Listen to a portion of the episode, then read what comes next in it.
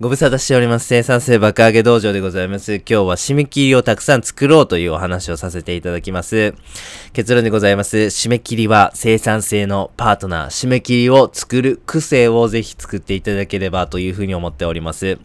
手塚治虫さんでございますね。ほんと多作で、しかも天才。本当に日本を代表する漫画家さんでございます。この手塚治虫さんの名言でこんなものがございます。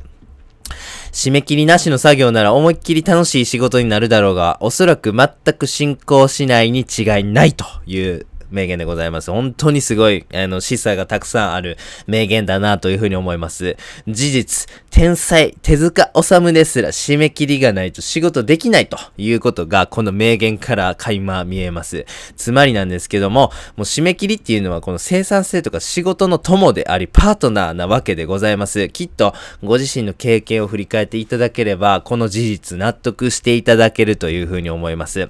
締め切りを僕たちは効果的に使ううことによって素晴らしい作品、素晴らしいアウトプットをえー、できる。そして、手塚治虫さんのように多作、そして素晴らしいクオリティを維持することができると言っていいんではないでしょうか。ということで、締め切りの効果的な使い方というものをご紹介させていただきます。シンプルに、それは締め切りをたくさん作るということでございます。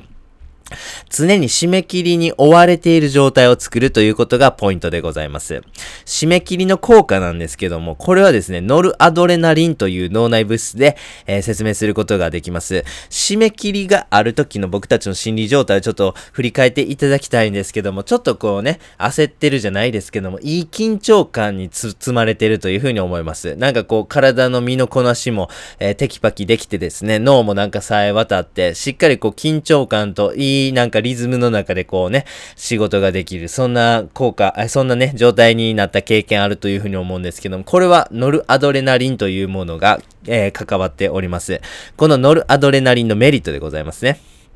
メリットは脳を活性化するということ。そして記憶を、記憶力を向上させるということ。情報処理のスピードを上げるということ。そして程よい緊張感をもたらすということですね。これがノルアドレナリンのメリットなんです。もうまさに生産性の、えー、友ですよね。生産性というものにこのノルアドレナリンは欠かせないなということを分かっていただけるというふうに思います。もちろんノルアドレナリンにもデメデメリットがございます。それはですね、ノルアドレナリンが放出されすぎると強い緊張につながってしまってパフォーマンスが落ちるということでございます。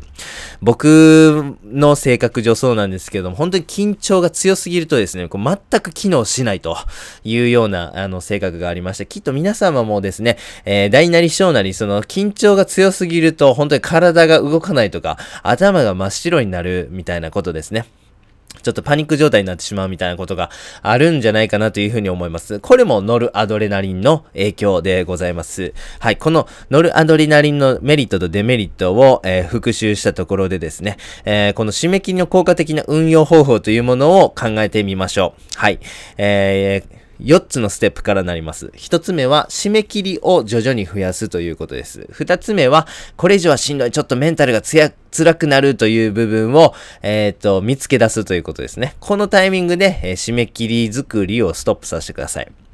はい。そして次は、締め切り、え、を設定してたタスクを終えたら、次の締め切りを増やすということでございますね。はい。一つのタスクが終わったら、もう一つ締め切りを作るということです。常に一定数の締め切りをえ運用しているということでございますね。はい。そして4番目最後は慣れてきたら負荷を上げる。はい。ちょっと今までは5つの締め切りを常に持ってたけど、ちょっと6つにしてみようかしらと。それで、あのー、運用できるかどうか試してみようみたいなことでございます。はい。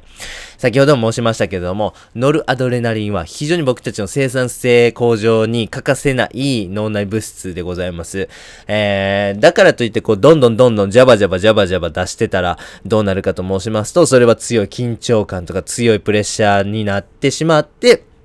こう体が動かない逆効果として働いてしまうということでございますね。そのギリギリのラインみたいなものを僕たちは攻めたいわけなんです。なので、この4ステップですね、えー、締め切りを徐々に増やし、そしてこれ以上はしんどいなっていう部分を見極め、そして、えー、その、えー、締め切りを運用しながらタスクを終えたらまた1個増やし、タスクが、を終えたらまた1個増やし、みたいな感じで一定数を保ち、そして、その負荷に慣れてきたら、あまた負荷を高めるということでございますね。これをすることによって僕たちはこのノルアドレナリンの効果果というものを最大限享受することができます。この方法の、えー、必須アイテムがございます。それは To-Do リストでございますね。はい。最近ではもう皆様スマートフォンをお使いだというふうに思いますんで、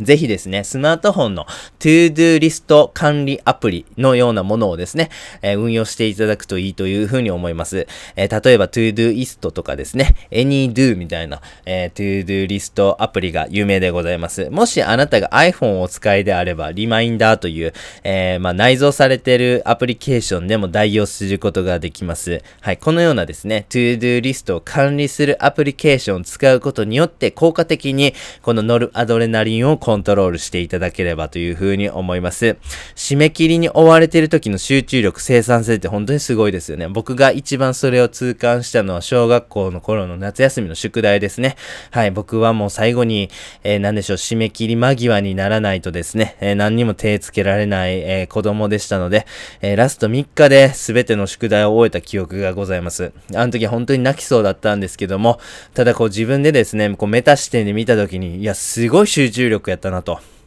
あと、すごいこう、アウトプットやったなと。あ別にそう、焦ってるからといってめちゃめちゃ適当ってわけではなく、ある程度のクオリティは担保してたし、まあ、実際にその提出するという結果も残すことができた。やっぱりあの時の、えー、集中力ってすごかったなと。あの時僕はきっとノルアドレナリンがジャバジャバ出てたんだろうなと。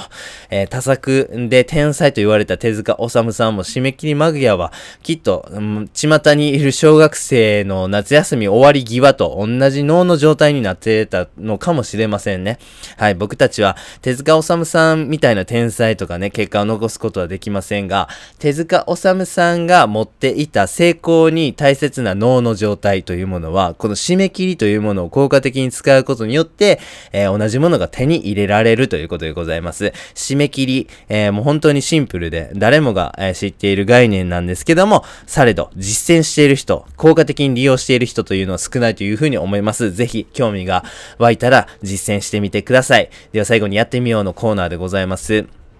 天才手塚治虫さんですら締め切りなしでは仕事できないという事実ですね。これは僕たち肝に銘じましょう。なので締め切りは大切なんですよね。ポイントなのはノルアドレナリンという脳内物質でございました。締め切りの効果的な運用方法を身につけることでノルアドレナリンを効果的に運用することができます。4ステップあります。1つ目は、えー、締め切りを徐々に増やすということ。2つ目はこれ以上はしんどちょっとメンタルが辛いなというタイミングを見極める。このタイミングングで締め切り作りをぜひストップさせてください。3番目のステップは締め切りのタスクを終えたら次の締め切りを増やすということでございます。そして、それを運用するうちに、えー、負荷、締め切りを運用することに慣れてきたら負荷を上げてですね、より、えー、たくさんの締め切りというもので、ノリアドレナリンの効果を維持する、継続するということでございます。ぜひですね、締め切りをつける癖というものをつけていただけるといいというふうに思います。トリンプというメーカーがございますけども、えー、この会社は非常にすごくて、ワークライフバランス、働き方改革に成功して残業ゼロを実現した会社なんです。この、えー、トリンプの、え吉崎社長っていう方はですね、えっ、と、まあ、この、えワークライフバランス、働き方改革、成功の立役者なんですけども、まさにですね、えー、この締め切りという概念を、えー、もう本当に前面に押し出すような改革だったんです。えー、トリンプではデッドラインという風な言い方をしてるそうなんですけども、しっかりこうデッドラインを設けることによって、工夫であったり、生産性向上テクニックであったりっていうもの、あと無駄を排除するみたいなこうアプローチが出てくるわけなんです。そしてデッドラインによって、えー、ノルアドレナリンがみんなね、ジャバジャバ出てたというのは、こう間違いないことだという風に思います。手塚治虫さんという天才、そしてトリンプという大企業がですね、えー、このノルアドレナリン締め切りの効果によってですね、えー、その彼らの生産性、アウトプット、そして業績、結果というものを生み出してきたというこの事実を、えー、肝に銘じていただきまして、ぜひ実践していただければなというふうに思っております。本日は以上でございます。ありがとうございました。